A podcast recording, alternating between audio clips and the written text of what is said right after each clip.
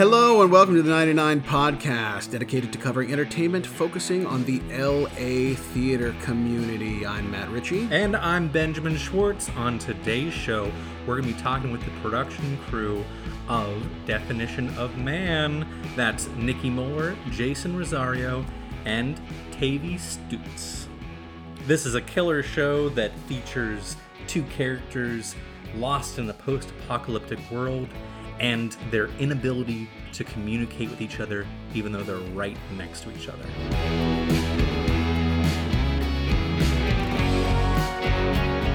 Thanks for being on the show, everybody.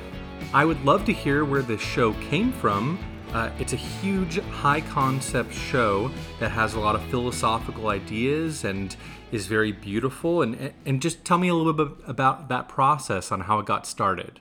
Jason and I, when we were coming up the idea of doing a show together, we read a bunch of plays, Sarah Kane and, you know, Beckett and uh, Little Albee and that sort of absurdist, isolationist, pared down kind of stuff.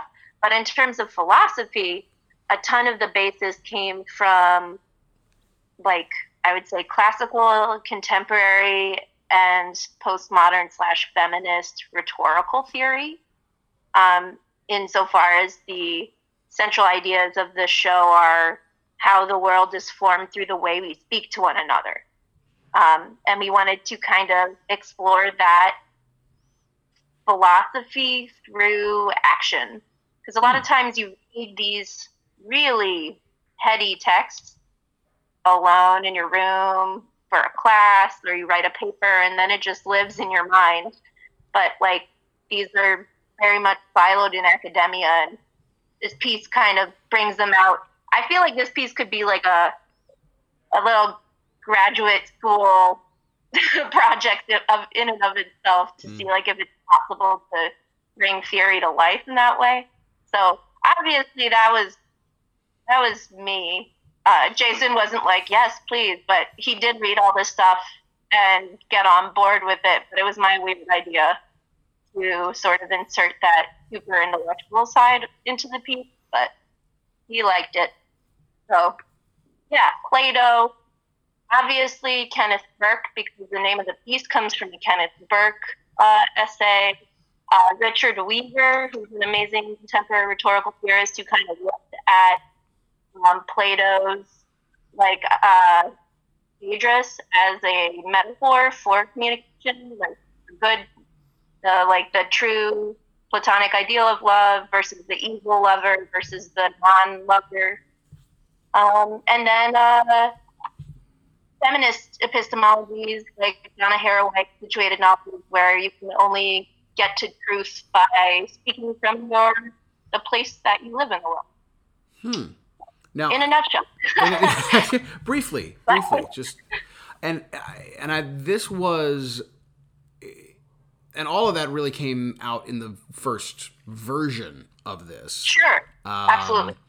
And so obviously, you know, the, the, the, more times you do something, the more refined it's going to be. And I know some of that was uh, physical with, and, and perhaps sections being, you know, moved or tweaked or, or what have you. What do you feel during the this this is the third iteration that you're working on now, yes? I'd say it's almost the fourth version. Yeah. Okay. It's like one and a half, maybe. Okay. Because we did it this summer briefly in Michigan, and then we've come back again, and I'd say it's more fine tuning at this point. Gotcha. Well, for, for sure, after this long, you hope. what do you, um, what, do you yeah. what do you feel were the things that really shifted and changed? I mean, I'm sure most of it is is, is fine tuning. You know, and there wasn't you know suddenly this is not becoming a, a brand new show. But what was mm-hmm. there about it? Um, especially with a, a new director. Am I right? Tell me, you went from from choreographer to, to full on directing this. Am, am I am I correct in that? Yeah. What? Yeah, but I I worked a lot still with JJ, and we sort of have worked together, and we definitely agree on on where the direction has gone. What was that? Yeah. What was what was the direction that, or what were the things that that got specified or tweaked or moved around? Well, for me, part of the stuff that I find amazing. I love the text. I find the text super rich, and sometimes it's even still, when I listen to it, and I've heard it hundreds of times at this point, there's still new things that pop out to me. And I just wanted the movement to be as strong and as, um, I guess, deep and meaningful as the text is. Mm. So my whole my whole sort of reasoning or looking at stuff was how can we put movement on that that just colors in the text in a way that you couldn't get if two people were sitting in a chair. Hmm. And how how much of this was brought in physically? How much of this was kind of brought in to the initial production. I mean, I'm I'm imagining, you know, hey, let's move the couches and you stand on my feet right here, and then we'll bring this in to show Tavi and JJ, and we'll see if they like this jumping thing. How much how much of this was created by you two, and how much of it was kind of group oh. effort? Yeah, well, when we first, uh, when Nikki first wrote the script, none of the the movement as it is in the show now was uh, written in the script.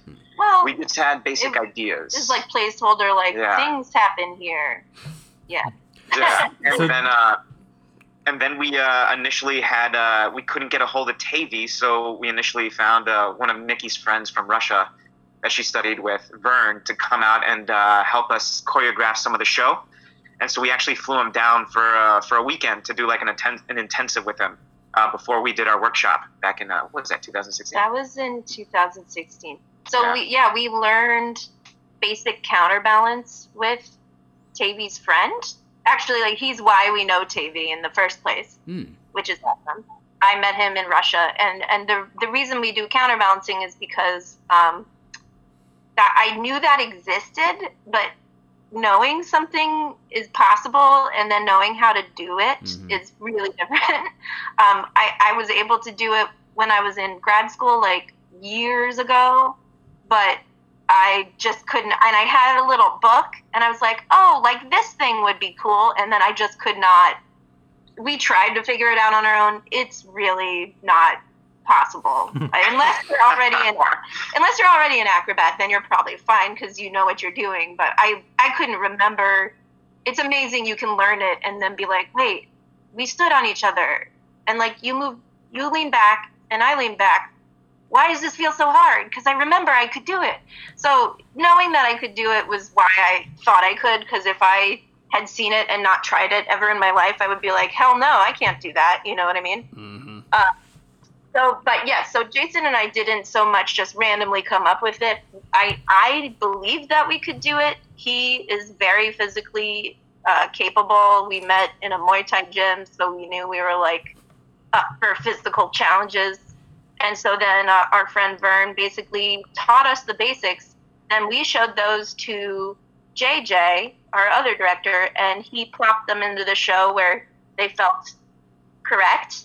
And then Tavi when he got involved helped us smooth out how we got in and out of them and then built on those. Those were like our little flag tent pole. Yeah. Flag pole? Tent pole? Yeah, yeah. tent pole. the tent pole moves when the show is in its very, very nascent staging. Yeah.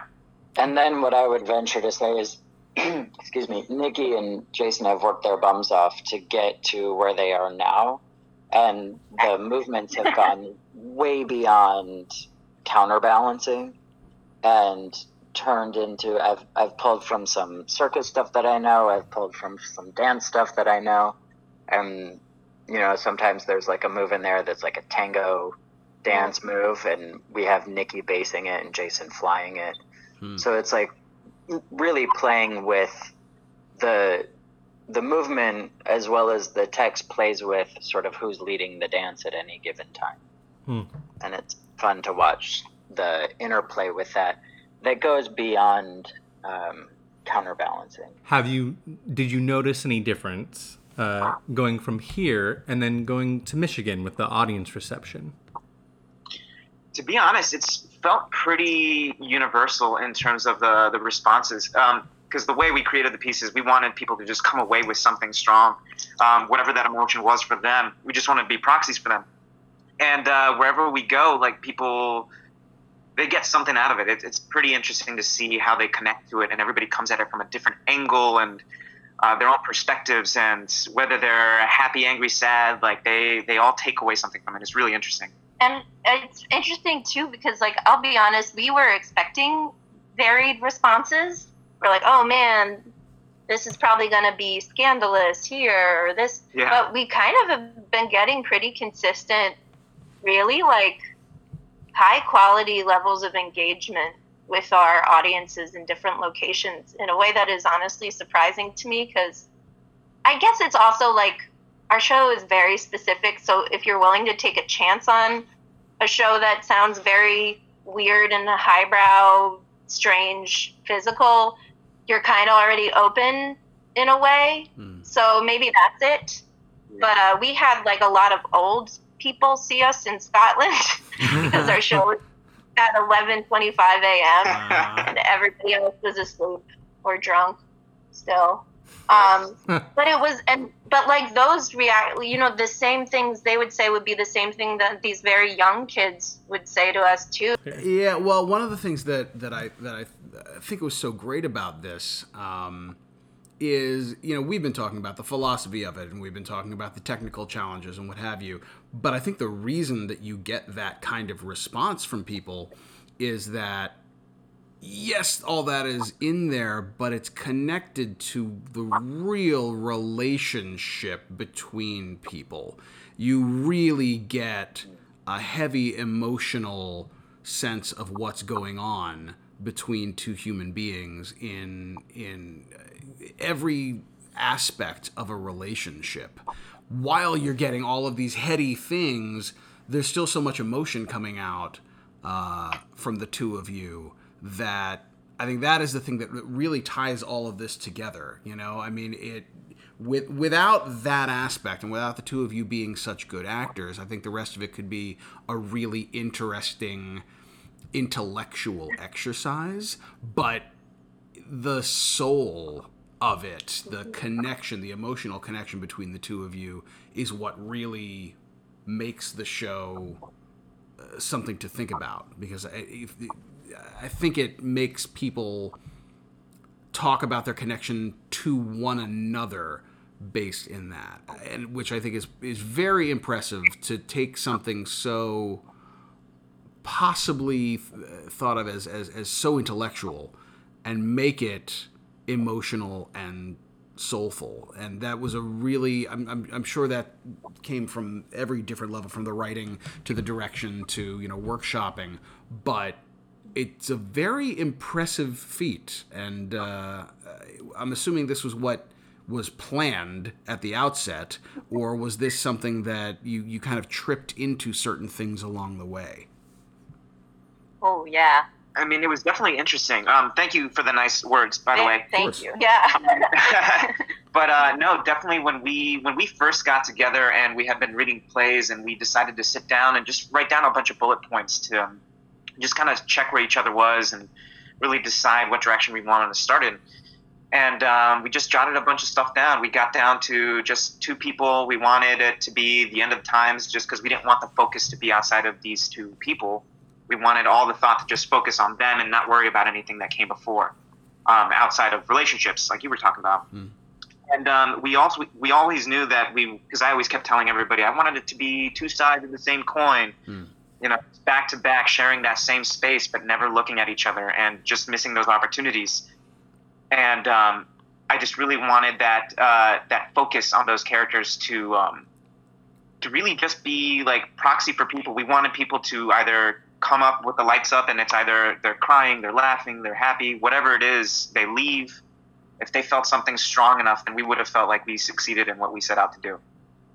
So- Absolutely. so yeah, the the like the deep emotional connection and the urgency of that was always a goal.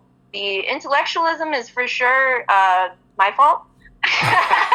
well, I mean, like, and when you're looking towards big pieces like Waiting for Godot as your like spirit animal or whatever, um, that's a mixed metaphor. But uh, the, it's like that's not exactly, you know, I don't know, Oscar Wilde. It's not a fun, farcical, light romp. Um, so you know, I was we were sitting kind of in this profound place of like, let's make something big, way bigger than ourselves, through which we can engage very intensely. Uh, because we were kind of fed up with the commercialism of LA and we're kind of feeling very hungry for a challenge.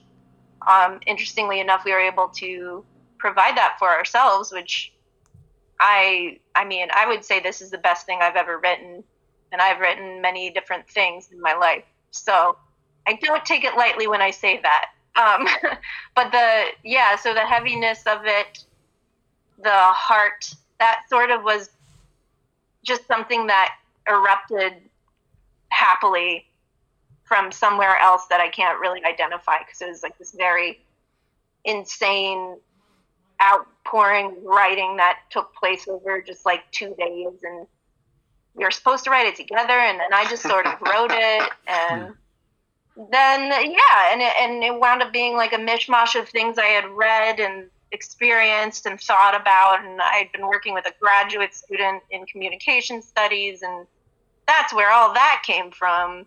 And um, then each other and our own stories and our own experiences, they all sort of melded together into this very lovely thing that we've been able to mine for years now. So there you go. we like to usually move into a speed round kind of set of questions here. Uh, this one is it's pretty specific. So Jason, uh, because we're the 99 yeah. seat podcast, uh, one of our big questions is: Is there anything that you feel could improve about 99 seat theater here in Los Angeles in your experience? You know what? It's just uh, theater is just so different in LA. I feel like Los Angeles uh, wants to love art more than they do, hmm. and there's a lot of just you know just tugging a tug of war of what should be done with 99 seat theater. Um, I honestly am just thankful that it's there, and then people can do independent things in these theaters without having million dollar donors even though we all want them. Mm-hmm. Uh, it's just that we're able to to just create something like this and be able to put it up in some random theaters when they have time and space. And even though we still have to fight our little butts off to try to get into a season if we can, or just find some dead time in their season, um, you know what I mean? Like there, there, there is still some life happening out here. I don't know what I would do to change it, but um, it's definitely something that we need to keep coming back to and uh, revising. Mm-hmm. Good, good, good answer. Uh, seriously, for Tavi, uh, what's something that comes up in your work that you feel people might not notice? You know what? Something that I I find super fascinating and interesting, and has come up a bunch with Nikki and Jason as it, more so in the beginning of our rehearsal process of working together, is this idea of trust and working with a partner, and I think trust is a huge part of it. That people see things and they're like, "Wow, that's beautiful," or "Your lines are gorgeous," or "Look at your legs, holy cow!" You like, and and the moves will be beautiful and all of that stuff. But what people may or may not actually tap into in terms of what is really the most beautiful is trust. And the reason this has come up in our rehearsals is because you can verbally say you trust someone or you love someone or you're like, yeah, I know you got me, we got this. But your body will often have a different reaction. And then there's no lying behind mm. that. So with Nikki and Jason, certain moves, it's like, oh, I can't do this or I'm, I'm afraid or blah, blah, blah, blah, blah. But they've gotten to such an amazing and like high, high level in what they're doing that they trust each other like through thick and through thin, not only in like, will you pick me up from the grocery store, but also in how they can carry and support one another physically. Well, thanks so much, you guys. This is awesome. I hope uh, I hope you've been stretching during the uh, interview so that you're all set for tonight. Yep, you bet. And we'll uh, we'll see you uh, we'll see you in North Hollywood in a couple hours. Can't wait. See you there. Thank you guys. Great. All right. Show is at eight. Thank you. We'll see you. Bye. Bye bye.